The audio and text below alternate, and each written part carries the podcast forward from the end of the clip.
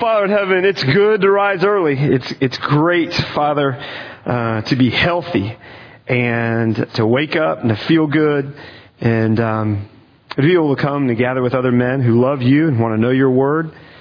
And Father, uh, as we look at Daniel, uh, Lord, I know in my own life I am challenged. And I want the faith of a Daniel and a Shadrach and a Meshach and a Abednego. I want that kind of faith. And I pray, Father, that you would allow each of us in this room to have that kind of faith. That we would not give in to the pressures to conform and to compromise, but that we would, in our moment of testing and trial, prove to be true, Lord, uh, men whose hearts are fully devoted to you. And so would you bless our time this morning? And Lord, would you allow us to move from here to go into our small groups, uh, to have a time of of just authentic and real conversation that we would do business, Lord, um, with each other and the ways in which you're challenging us at home and at work and in our communities. We pray these things in Christ's name. Amen. Well, as I said in my prayer, there are, uh, you know, I just read, uh, this is a shameless plug here, just read one of the best books I've ever read. Uh, it is in my top 10, there's no doubt about it. It is called Unbroken. And uh, it is about a man. It's I think it's the New York Times, still number one. It's about a man who um, survived in a concentration camp um, in Japan during uh, World War II. And you know, you read this story and you hear about how he survived after getting shot down, how he survived in the ocean with the sharks swimming, and then he survives in this concentration camp. And you read that, and you just go, man, you can call me Mrs. Holmes for as long as you know me, all right? Because that guy right there, that is a, a beast of a man in his courage um, and just in his perseverance in trial. There, there is just something about reading about how resilient he is. And, you know, when I read Daniel, I just sit there and I go, wow. I mean, Daniel 1, Daniel 2, Daniel 3, and as we go on, you know, as I shared last week, these first six chapters, are six hero stories, and with each chapter, you know, if you're paying attention, you read it and you just go, man, what resolve, what strength, what faith. I want that kind of faith. I want to be that kind of man. And so there's just uh, great examples of what it means to stand firm in the midst of, of trial and suffering, to refuse to compromise.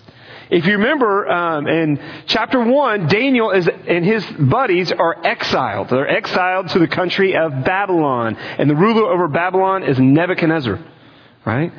And they were taken from Judah. They were Judah's best and brightest, taken from Judah, held captive, and removed to Babylon to be assimilated into the Babylonian culture. And Daniel and his friends refused um, Nebuchadnezzar's or the king's food right? And we read in uh, chapter 1, verse 8, I love this verse, but Daniel resolved that he would not defile himself with the king's food or with the wine that he drank.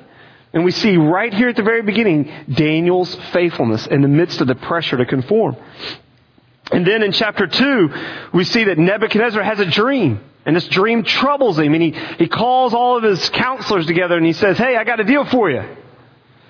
I had a dream. And I want you to interpret it for me. And they go, great, tell me the dream. And he goes, no, no, no, you don't get it. I want you to tell me what I dreamed. Then I want you to interpret it for me. Well, obviously no one could do that, but God allows Daniel to have understanding of the dream. And then he does interpret it for him. And it's, a, as you know, it's of a statue in five parts. And the, the top of the statue is made of gold. And Daniel says, Nebuchadnezzar, you represent the golden head. The kingdom of Babylon represents, uh, the head represents the king of Babylon. And so he interprets the dream and he is promoted and finds favor in Nebuchadnezzar's eyes. And so then you get to chapter 3, where we are this morning. And some, you know, Wiersbe in his commentary speculates that, or others have speculated rather, that maybe there's, there's about a 20 year gap between chapter 2 and chapter 3. We, frankly, we don't know. Um, but it's ironic to me that uh, Nebuchadnezzar hears, hey, the head of gold represents your kingdom, and so what does he do? Well, he, he goes and just makes a statue of, right, of gold and says, hey, guess what? This is what's going to happen. Every time you hear the, the noise, uh, then I want you to bow down and pay homage to me. And so there's this incredible pressure to conform because in, in, chapter 3 verse 1, Nebuchadnezzar builds the golden image and then the king's officials gather for that dedication. And then in 4 through 6, he makes that decree. Hey, you're going to worship this statue or else you're going to pay with your life. And so the people begin to worship the statue. And so there's this incredible pressure to conform that we see in verses 1 through 7. And in the second part of the chapter, we, re- we see Shadrach, Meshach, and Abednego's refusal to conform. Great men, heroes of the faith, and how they stand true, stand firm in the, in the midst of this trial. So what happens beginning in verse 8 is that the Babylonians, when you see Chaldeans maybe in your Bible, that is this interchangeable for the word Babylonian. It's helpful to know when you read through here. So Chaldeans, Babylonians, same people group. Different words, but same people group. So the Babylonians report that Shadrach, Meshach, and Abednego are refusing to bow down and worship the statue. And so Nebuchadnezzar, he gives them an ultimatum. Hey, wait a minute. Why aren't you bowing down like everybody else is? If you don't bow down, you're going to pay with your life. And then you see Shadrach, Meshach, and Abednego's resolve to remain faithful. And it's here that we see a passage of scripture that I think is, is key throughout this book. It's this kind of faith that's exemplified in verses 16 through 18 that when I read this book, I go, I want that kind of faith. I want an even if kind of faith. You know what I'm talking about? See, we often live with an if kind of faith. If God does this, if this happens, if my circumstances turn out okay, if it works out the way I want it to, God and I, we're going to be great. And these three men live with an even if not kind of faith. Look what it says. Shadrach, Meshach, and Abednego replied to the king, O Nebuchadnezzar, we do not need to give you an answer concerning this matter. If it be so, our God whom we serve is able to deliver us from the furnace of the blazing fire. And he will deliver us out of your hand, O king. But look at this. But even if he does not, but even if it doesn't work out the way I want it to work out, even if he doesn't answer the prayers according to the way I've been praying, even if he doesn't answer it, O Nebuchadnezzar, the way I hope he answers it and says this, let it be known to you, O king, that we are not going to serve your gods or worship the golden image that you have set up. I want that kind of faith. Regardless of whatever circumstance I find myself in. Do you see what they're facing right here? They're facing certain death, as far as they know. And to be thrown into a fiery furnace. And their response to Nebuchadnezzar in the midst of that trial is, oh, hey, let me tell you something, Nebuchadnezzar. God's able to deliver us out of your hand. He's able. But even if He doesn't, I trust and know that He is great and He is good. And so either way I win, you lose. Throw me in. Let me live. He's able to, he's able to save me. And I have complete trust in Him. I want that kind of faith. I want the even if not kind of faith. And so we know the story, right? That that um, that they're escorted up there to be thrown into the fire. The fire is so hot it actually kills the attendants, right, surrounding them. And they're thrown in, and all of a sudden there's th- not three, but there's four. You and your groups could talk about who the fourth might be, right? And the men are spared. And so then Nebuchadnezzar then makes another decree, just like he did at the end of chapter 2. And he says, Hey, now I know who the true God is. And if anybody speaks ill, ill of these three men's God, they are to be torn limb from limb. When you read about Nebuchadnezzar, you, when you read this, you don't read about a stable man here, right? I mean, you kind of think a little bit like Gaddafi, right? Weird, strange, right? Erratic. That's Nebuchadnezzar for you. But that's chapter three. And the, the, um, a couple of takeaways I want to share with you, and that's this. The daily pressures to conform and compromise our faith provide us with the opportunity to do three things. You see, you, you see in chapter 2, or 3 rather, there is an incredible pressure to compromise. All those three men had to do was just go, hey, you know what? Yeah, let's, uh, let's just go ahead and bow down before this thing because that fire's hot. And then maybe we can ask forgiveness later. Maybe we can make excuses later. But they choose not to conform. They choose not to compromise. And as I've put here, that the daily pressures to conform and compromise our faith provide us with the opportunity to discover the true nature of our faith. When it was all on the line, we find out what kind of faith these men had. Right? And same thing's true in our lives. Same thing's true this morning. Today, as you face trials, you know, you're not fortunately going to be put in front of a fiery furnace. At least I hope not. But absolutely, absolutely, you're going to feel the pressure to conform. You're going to feel the pressure to, to compromise your faith and what it is you believe. As believers, I hope that every man in this room constantly feels the pressure of swimming upstream a little bit. Because that just tells me that you're walking with Jesus. And if you don't feel that pressure, if you're like, well, man, I just don't know what you mean. I'm challenging you, man, to live according to the Word of God. And when you live according to the Word of God, over and over again, we're told that, hey, we're aliens and strangers in this world. We're ambassadors for Christ. You should feel the current going against you as you continue to submit to God's will. And so, that, that pressure to conform, it will allow us to discover the true nature of our faith.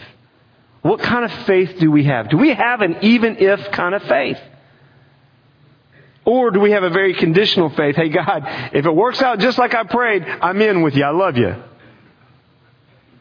Or do we kind of, or do we have that faith that says, hey, even if it doesn't work out the way I hoped it would work out, I'm going to continue to believe that God is good and that God is in control. It's hard to live there, men. It's hard in the midst of the, when you feel the flames and you smell the smoke. It's hard. But that's the kind of faith I pray I have, and it's the kind of faith I pray each of you have.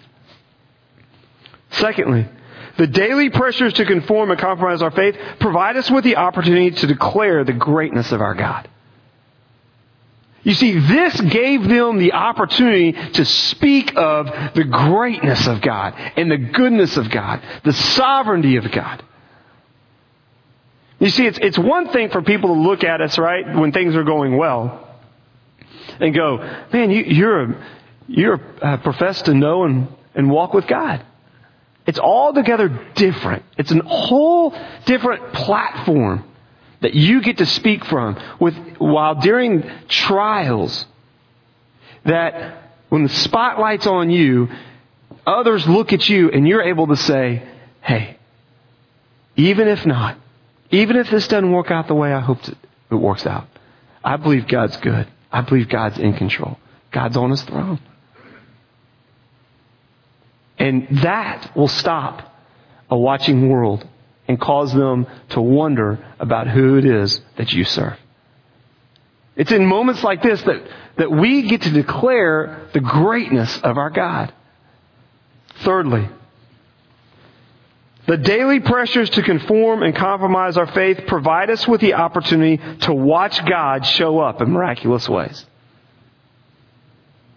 You see, when you refuse to conform, when you refuse to compromise, and you step out in faith, no longer trying to control on your own, no longer trying to manipulate the situation, but stepping out in faith, watch God show up.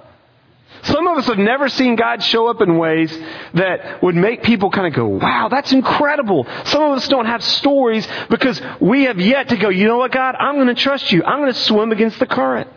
I'm going to step out in faith.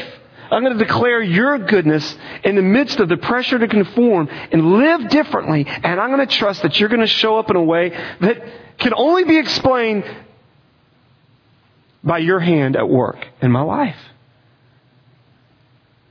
The pressure to conform is, is great often. It is great. But it's not the time to cower or feel sorry for ourselves.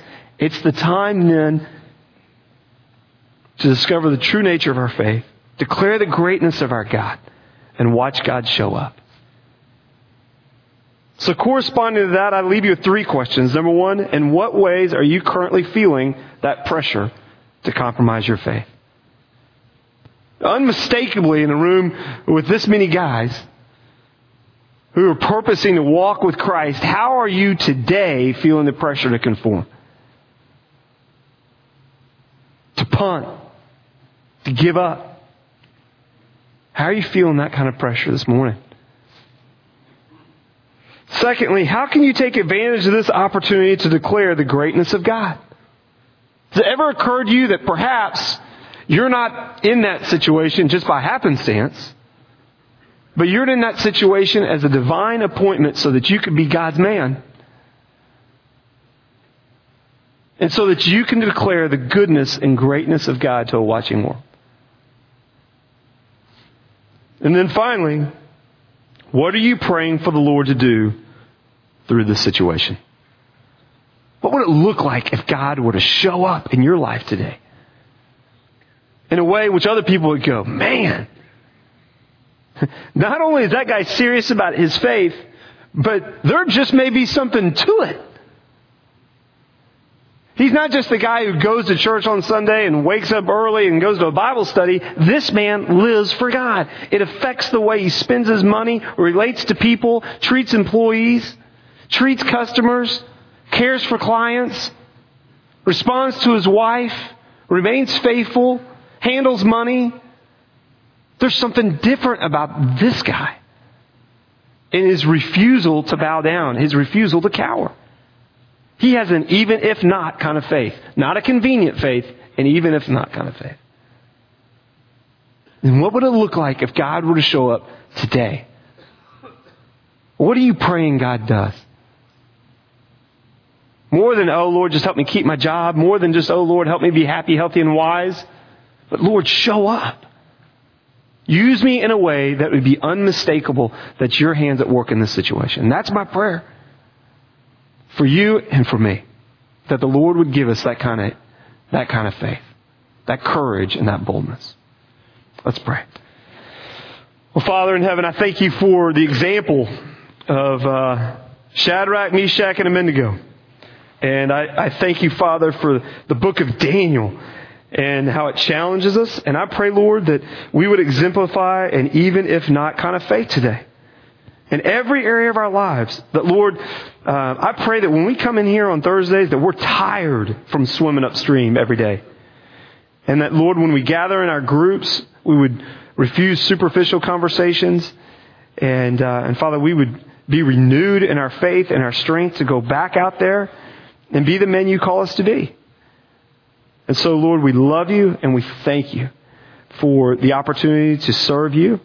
And I thank you for Jesus, um, who gives us the, the ultimate example of refusing to compromise.